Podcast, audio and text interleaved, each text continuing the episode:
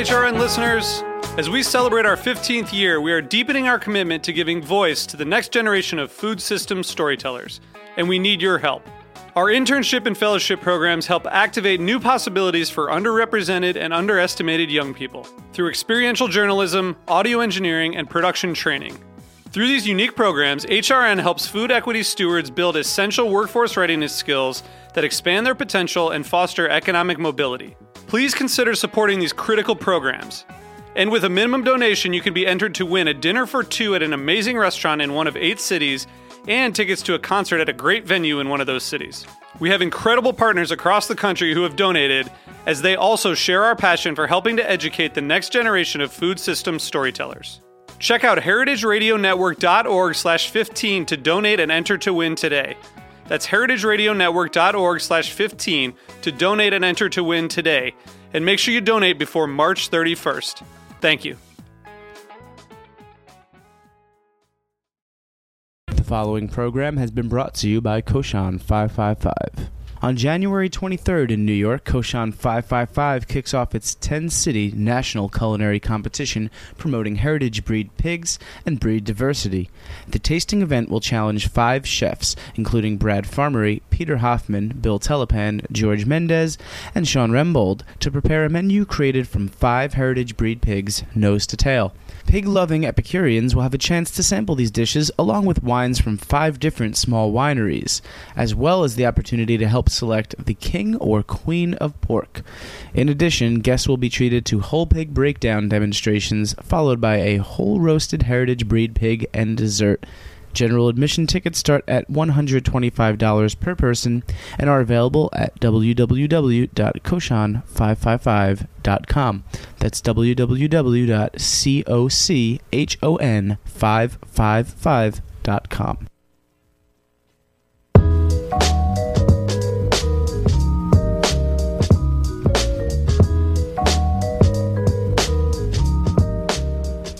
Hello, and welcome back to the Heritage Radio Network's Farm Report. It is 2011, a new year, and a new time for good food, good conversation. Happy New Year! All right, and for those of you that just heard a few words about the Cochon event happening here in New York City on January 23rd, I will let you know these events are not to be missed. Definitely a good time, and good food, and amazing drink, and... That's about that for now. I'm really excited. We have a friend of mine on the line, Phil Smeltz of Down to Earth Organic. Phil, how you doing today? Oh, I'm great. Just enjoying the new year and a little bit of downtime that comes along with it. But where exactly are you right now? In Pennsylvania? I'm in Pennsylvania. Just right outside of Philadelphia is where I reside personally. So why don't you tell us a bit about Down to Earth Organics, exactly what it is? Down to Earth Organics is pretty much myself and a friend of mine. It officially started as my operation, I guess, this past season in 2010. And I pretty much started off on a 1/2 acre. That was part of a larger, say, 17-acre operation that I worked for 3 years prior to that. Okay. No, keep going. Last year, I approached the landowner and my farmer and my boss about renting some land from him and growing my own stuff and selling it. And I worked part-time for him last year as well, but started my own operation and... kind of launched it last year, so I'm pretty new. Well, that's exactly why we have you on the show today. I've kind of heard about you, through some mutual friends of ours, and was super impressed, by your enthusiasm and your entrepreneurship here with the new farm, and just being a young farmer as it is.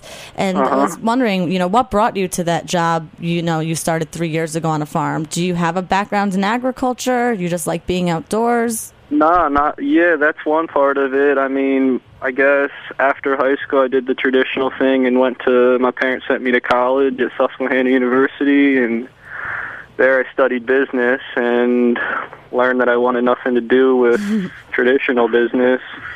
And after college I bounced around and was out in Colorado, out in San Francisco, and then finally found myself in Alaska, enjoying the outdoors the whole time. And after that, about a year of traveling, it was time to come home, and I grew up in Lancaster, Pennsylvania, and I moved in with my dad after Alaska, and I pretty much the day I got home from that, I started working on this farm at $7 an hour, the lowest guy on the totem pole, working right alongside young traditional Mennonite and Amish kids. Wow. And so fell in love with it. And I pretty much finished that season off, and I signed on for the next year and worked my way up a little bit and built a relationship with the farmer. And always, like, as I was traveling the year after college, I spent a lot of time in kitchens just making spare money, and gained, like, a deeper appreciation for food and where it came from, and always enjoying gardening and working outside. So it was kind of like this, I don't know, this realization that happened to me one day out in the middle of the field picking beets. So wow. I thought it was the coolest thing in the world. That makes me really happy to hear.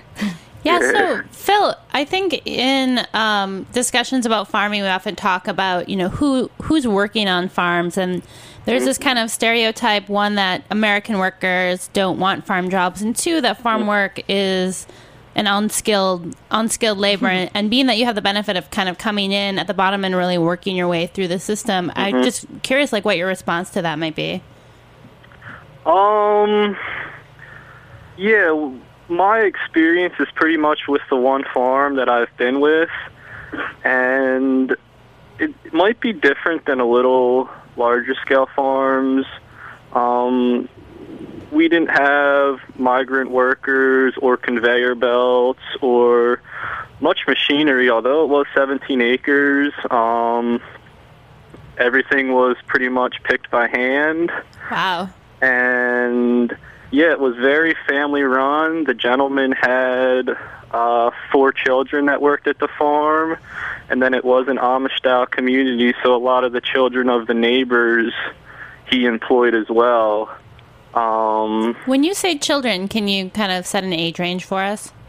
I would say the youngest was, 14, but definitely depending on age, determined, the intensity of their job, you know. Of course. A lot of the younger people were doing more of the easy things and more of the mindless work, whereas the older and more experienced were doing, you know, more of the tractor work and kind of in charge of the smaller micro groups within the farm, you know, or team leaders and directing traffic.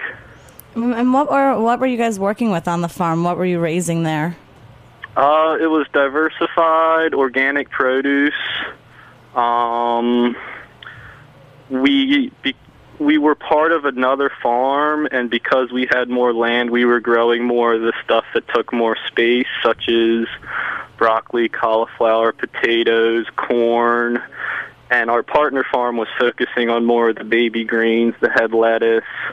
We did a lot of bunched hardy greens, kale, Swiss chard, collard greens, and then we did really nice heirloom tomatoes through the summer because we had 300-foot high tunnels that were movable throughout the field. That was really good for us. What's a tunnel? Yeah, what's a high tunnel?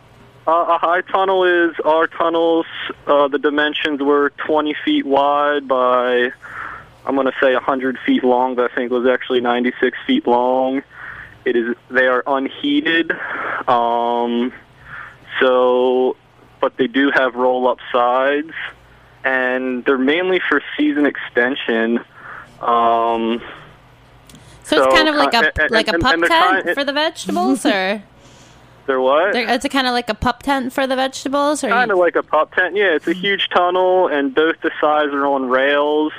So when it's time to change crops underneath the tunnel, we pretty much chain 2 tractors up to it and pull it down the field to the next to the next crop. So like a standard rotation would be like You start the year off with kale and greens in the early spring. The next movement will be to early zucchini. The next movement will be to summer heirloom tomatoes. And then the next movement will be for overwintering leeks. So you can really use the tunnel in a lot of, without heating and using all that, just by the greenhouse style, you know, heat. In the summer, we roll up the sides to vent the tomatoes, but in the early spring and early fall, we roll down the sides to keep it nice and protected from the wind and the cold. I saw some really beautiful pictures of the tomatoes on your Facebook page. Did you guys have any trouble with the tomato blight that was hitting a lot of farmers in the Northeast this year? 2 years ago we did. I mean, it seems like with blight, a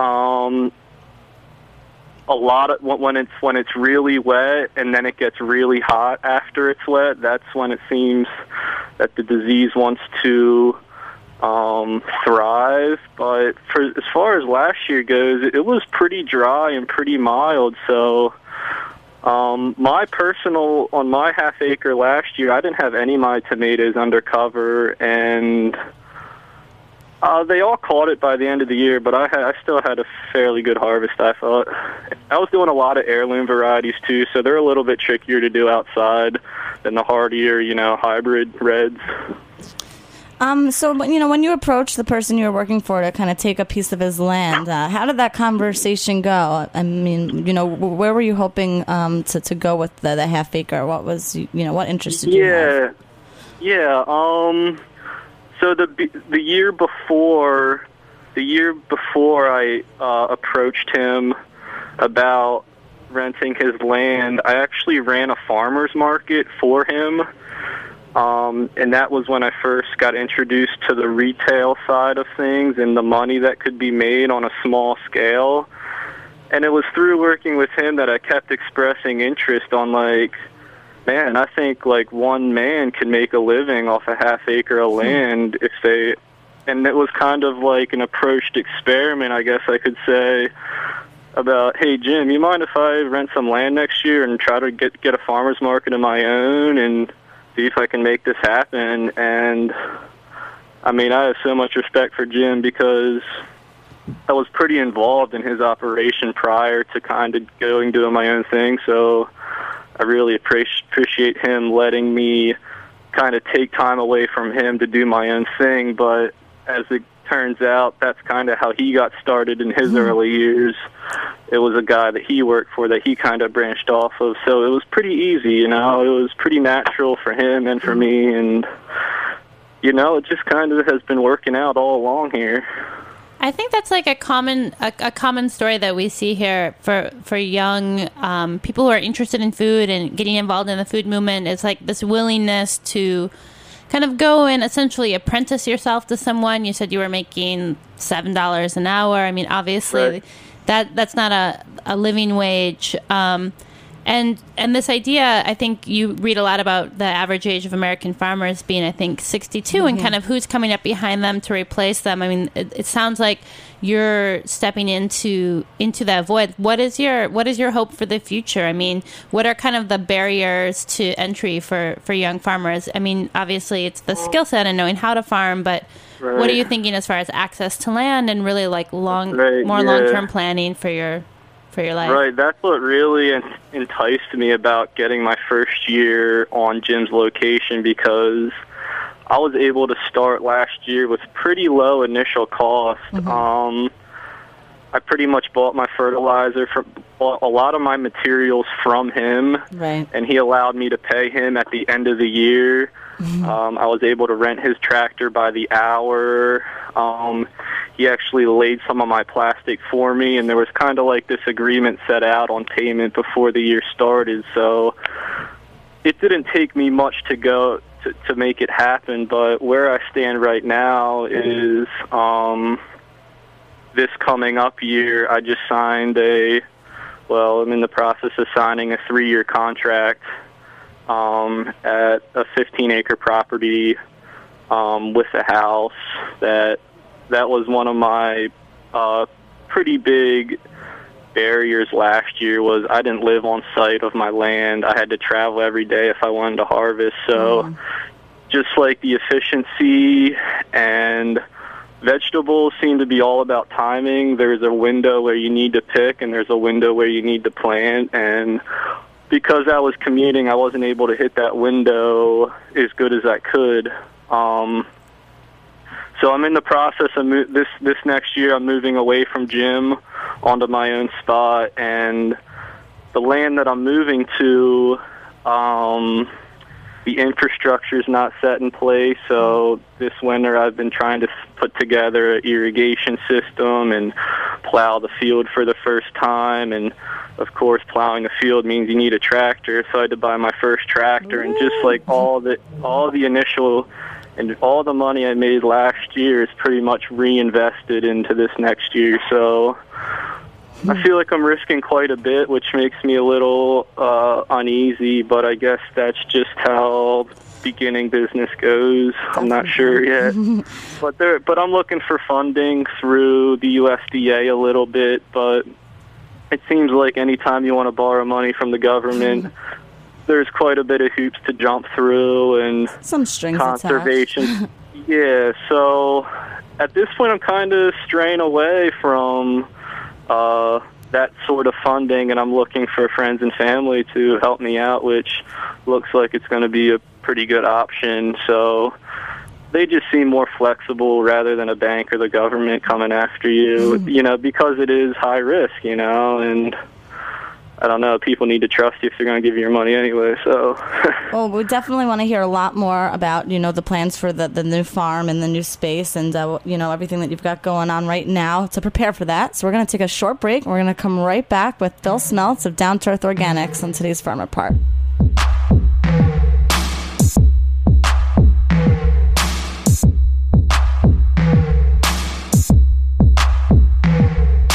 Anywhere I wanna go, I'm guided by a cigarillo, puffing on a bucket load of Joe and banging instrumentals in a rental car, hot boxing all the way home. I'm a stoner star with cotton mouth syndrome. Mind blown, been gone, cheaping on this Maui Wowie. I got the bowl loaded, the windows getting cloudy. Roll it down, pass it around, put it in the air. Let the crossing guard stare. We smoking everywhere. I'm stoned for the year, got palms full of beer, and I was on Patron. Now I gonna Everclear. I am never really here. I'm so often up there that I keep a residence in a blimp good year. I will smoke and kick it with no supervision. I am supposed to hit it, need no intervention. I am so forgiving of those that ain't down to try it, but just don't be blowing my high when I'm flying by you.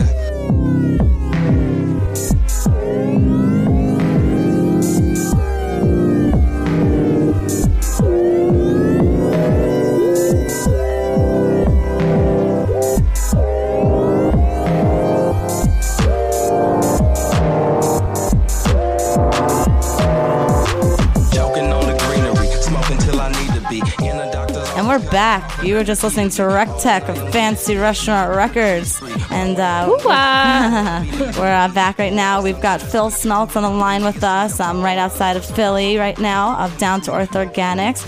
And we're getting a little bit into infrastructure as this new season approaches. Yeah, Phil, you said you bought a new tractor. I have to say, my first trip to the Washington County Fair in upstate New York, I was really drawn to the tractor exhibits through the ages and then the current equipment. And I have to say my jaw dropped when I turned those price stickers around. So just so our listeners kind of have a sense, like what's the going price for tractors today? If you're talking new, used, like what were your parameters? It's all over. It depends on size and horsepower. Four-wheel drive, two-wheel drive, the hydraulics, if there's a bucket on the front. Rims. Yeah, tractors can really be, you know, just really help the farmer out as far as efficiency, and if you got the right tractor, you know. Certain tractors do you no good, you know. Sometimes they're too big or too small. So I was looking for, like, a pretty, like, all-purpose tractor.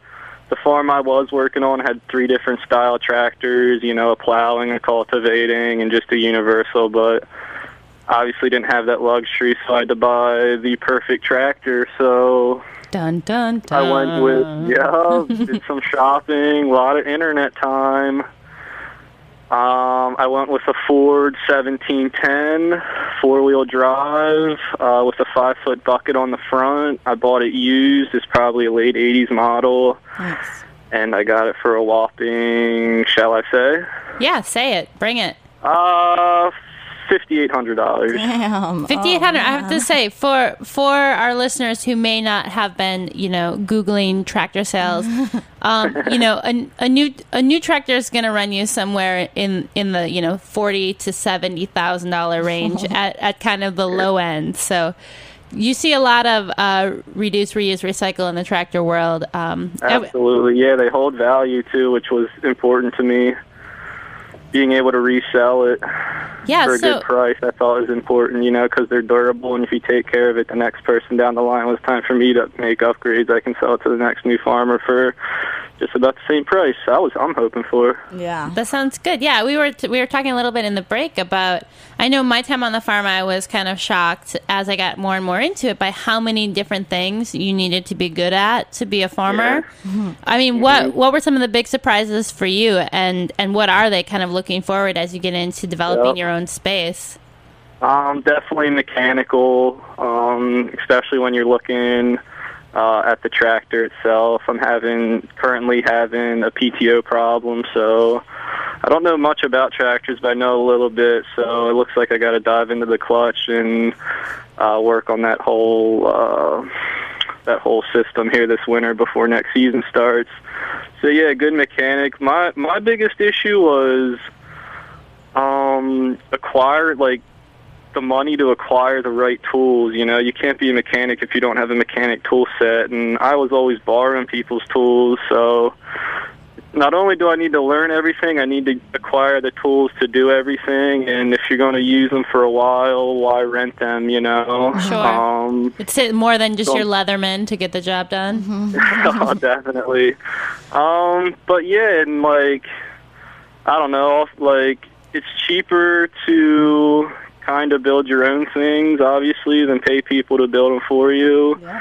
So, I mean, all things, like carpentry I was using quite a bit to get my packing shed and cooler, framing out walls and just little things, but all trades. Plumbing, for instance, to tap into the well and get the irrigation system going, I actually contracted some of that out because I didn't feel completely comfortable doing that. So I did take a little cost hit with the plumbing, but honestly, all trades. I'm just about to buy a welder because there's some metal on metal that I need to do that I'm not completely comfortable with, but that's something else I can learn. That's something else about farming that's great, that really I liked, was just, the continued education, and it's all hands-on, and it's all using your hands and your mind, Whatever it takes to get the job done.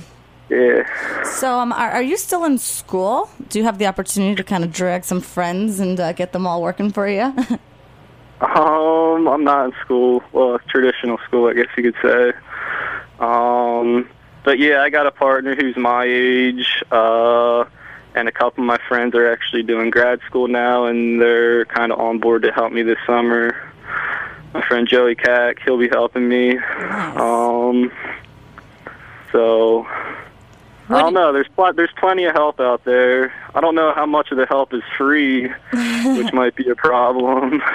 So I'm always looking for volunteers and unpaid help, because a second hand just always makes this job go quicker and easier. What's the way? So you guys are still in Lancaster County, or the new spaces? The new space is actually in Kennett Square, which is in Chester County. It's probably an hour west of Philadelphia, down Route 1. They call it the mushroom capital of the world, so I'll be kind of an outcast growing my vegetables in this territory. That may be a benefit. Exactly, and I don't know, as far as compost goes, I hear mushroom produces great compost, so I might be in good soil territory, which I'm kind of hoping for. That sounds good. If people want to get in touch with you to learn a little bit more about your farm, where should we direct them? I've been using Facebook just because it's pretty easy, but I have an email that I was using for my CSA, and that is down to earth, all one word, two as in T-O, and that's .csa@gmail.com. That's downtoearth.csa@gmail.com. Awesome. .com. Well, that was awesome. So what do we have? You know, all these 15 acres is your new spot. Is that all going to be? No. Okay. just about four. Just about four. Yeah, is even the high mark. I want to get a small chicken coop going, so I kind of want to get a little bit away, and some pigs possibly will take up some land. Great. And what do you see, like, where are your outlets going to be? Are you going to set up a new market? Are you going to do a CSA system again? What's going to work for you? Last year I did 2 farmers markets and a small 12-person CSA. This year I plan on possibly staying with the 2 farmers markets I did last year. I did a Saturday morning market, which was in Rittenhouse Square, Center City, which is just an awesome market. If anyone's near Philly, go there and check us out. But, yeah, we're going to try to really build the CSA. We're going to go for possibly 60 to 80 members. Hopefully we're going to stick with local people that can pick up at the farm itself rather than us deliver it to them. Mm-hmm. But if that doesn't work out, you know, I might have to open up another market somewhere. But I just think CSA, as far as vegetables go, is just a great way to distribute. And where are you getting your seeds from? What are you planning? What are you planning to raise this year? So I get my seeds from just a couple different seeds catalogs. I try to stick with organic seeds, and we're pretty much doing it all, from all the root crops and all the fruiting crops in the summer. And so not a lot of one thing, but what's the saying? I forget. A lot of a little, or a little of a lot. A little of a lot, right? A little bit of everything I'll try, I think. And are you guys going to go for organic certification? That's in the works. I have all the paperwork. I'm just now paging through it, but I'm kind of at a point because I'm still renting land. How much, you know, chances are I won't be there in 15 years, so how much do I want to put into the time that I'm going to be there? Right. Because I'm selling retail, it's not a huge deal if your customers know you pretty well. But it does help, definitely. But there's more cost going into organics anyway, so you got to up your prices a little bit. So it's not on my priority, but if it seems like it's a possibility. The property was fallow here, so I shouldn't have too many barriers to get it. But it's just all about the paperwork and figuring that whole side of it. This past year, the guy I worked for, he was already certified. So although I practice organics, I was never meeting with the inspector and in the bureaucratic part of it. So yeah, I mean, you're definitely kind of untapped territory that I'm willing to tackle if there's time, but it's not huge. I'll still be practicing anyway. So right. Well, yeah, I feel like a lot of farmers are definitely in the same place as you. Regard. You know, it's like a cost benefit. You know, is it worth? You know, for my unique situation, is it worth it? So. I mean, this all sounds so wonderful. I kind of was wondering if there was any part of, you know, working on that last farm that was discouraging to you at all. There had to have been something. At first, it seemed like, I don't know, just being in the field 5 to 6 days a week and just interacting with the people you work with was pretty tough to me. But once I started doing like the farmers markets and interacting with the public and the end consumer, and like it was kind of splitting my week up, you know, because I'd be in the field 3 days and I'd go to market, and it was just really nice overall. So at first I would say, like, although working in the field on your knees in the dirt is fun and great, and there's so much I like about it, being the bottom guy and doing it day in and day out is kind of monotonous, you know, to the T. So that was was one thing I didn't like, but as my responsibility increased, I was in charge of more things, so I kept more busy. What do they say? Variety is spice of life. Exactly. Yeah, exactly. I don't want to do everything all day. And it's definitely really nice to hear that, you know, you being in the retail end and meeting people and having them meet you kind of attracted you to continue doing this, because that's kind of what we're all about here, is just getting to know your farmer and making sure you all know where your food's coming from. And I'm really happy to hear, you know, we've got new young farmers that are attracted to this as well. So, Phil, it's been awesome to have you on the show today, and you know, thanks. We really wish you luck, you know, with this upcoming season, and hope to bring you back on maybe after mid-grow and kind of figure out where things are at, how's it going. And for anyone in the, you know, Philly area, look for Down to Earth Organics this upcoming season, hopefully at the Rittenberg Square. Where is it going to be? Rittenhouse, actually. Rittenhouse Square. Okay, cool. Well, Phil, thanks again. And to all you listeners out there, we'll be back next Thursday at 1 o'clock Eastern Standard Time live. Peace. Peace.